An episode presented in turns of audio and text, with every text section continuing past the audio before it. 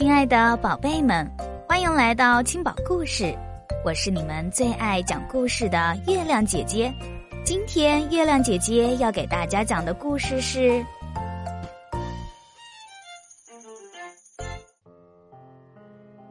大胡子塞缪尔》。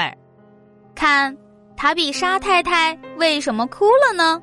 坐在她对面拿着伞的是谁呢？有一天。塔比莎太太准备烤些面包，便把三个孩子关进了碗橱里，免得他们到处捣乱。不一会儿，他就发现汤姆不见了。塔比莎太太非常担心，她丢下还没烤好的面包，到处寻找小猫汤姆。莫比特和米滕斯趁妈妈不在，偷偷从碗橱里跑了出来。他们看到火炉前的平底锅里放着一大块生面团，米藤斯用小爪子轻轻拍了拍生面团，对莫比特说：“咱们来做些小松饼吧。”就在这时，他们听到了一阵敲门声。莫比特一下子就跳进面粉桶里躲起来了，米滕斯藏到了牛奶房里。一个空罐子中，敲门的是邻居瑞比太太，她想来借点酵母。塔比莎太太告诉她，小猫汤姆不见了，说不定是被老鼠抓走了。瑞比太太帮着塔比莎太太把房子翻了个遍，甚至连阁楼上的衣橱都看过了，但就是没有找到小猫汤姆。他俩听到地板下面有一种很奇怪的声音，似乎是擀面团时发出的声音，就趴在地板上看，但是什么也看不见。后来，瑞比太太看到了面粉桶里露出的半截猫尾巴，原来是莫比特。莫比特用发抖的声音说。他刚才看见一只母老鼠偷走了一块生面团，但是自己太害怕了，没看到它往哪个方向跑了。塔比莎太太和瑞比太太带着莫比特走进牛奶房，发现米滕斯藏在一个空罐子里。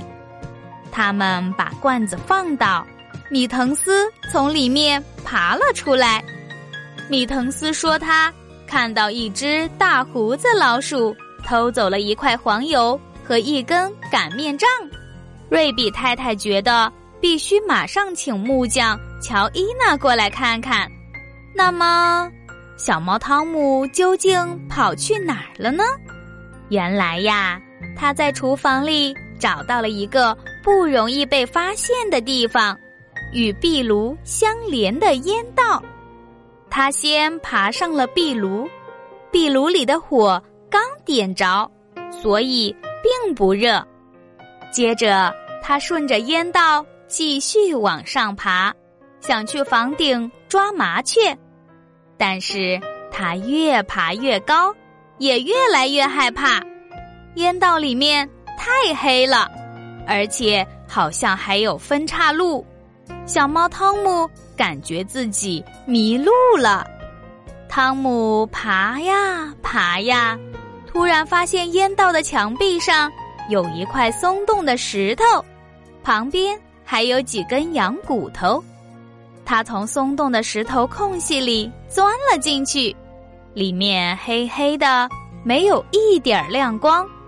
汤姆摸着黑往前走，来到了阁楼里。一面墙壁的后面，看，就是那个画着星号的地方。突然，汤姆一个倒栽葱摔了下去，掉在了一堆脏兮兮的抹布上。一只硕大的大胡子老鼠塞缪尔就坐在他的对面。塞缪尔的妻子玛利亚迅速窜出来，把汤姆捆住。还打算把它做成猫肉布丁，于是大胡子塞缪尔钻出去偷黄油和擀面杖。玛利亚溜进了厨房，用小碟子偷走了一块生面团。他没注意到身后的面粉桶里，莫比特正盯着他看呢。被捆住的小猫汤姆一边喵喵叫着，一边用力挣扎着，但是它被捆得太紧了，根本没办法挣脱绳子。两只老鼠回来了，他们先在汤姆身上抹上黄油，接着把它卷进了生面团里，然后抬着擀面杖在他身上滚来滚去。就在这时，他们头顶上方传来了锯木头的声音，还夹杂着狗叫声。塞缪尔让玛利亚赶快收拾东西逃走。当木匠。乔伊娜撬开地板的时候，只看见了被裹在面团里的汤姆，但是乔伊娜还是可以闻到浓浓的老鼠味儿，因此她整个上午都守在那儿，还不时把头伸到下面去看。瑞比太太做了一份葡萄干布丁送给乔伊娜，表示感谢。塔比莎太太。给汤姆洗了个热水澡，大胡子塞缪尔和玛利亚正忙着逃跑呢。玛利亚不知从哪儿偷了一辆小推车，把好几个大包袱放在了上面。他俩逃进了一个粮仓，用绳子把包袱拉到了干草堆上。后来，塔比莎太太家里再也没有出现过一只老鼠。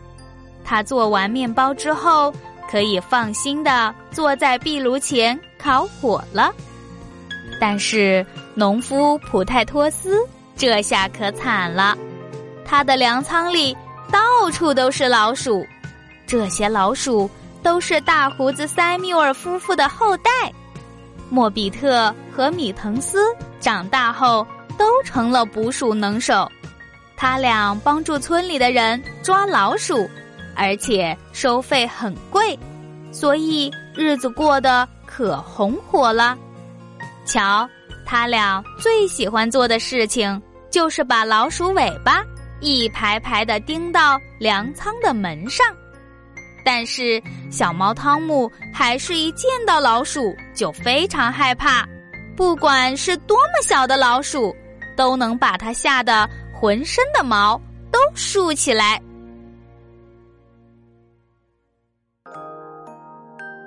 好啦，今天的故事就讲完了。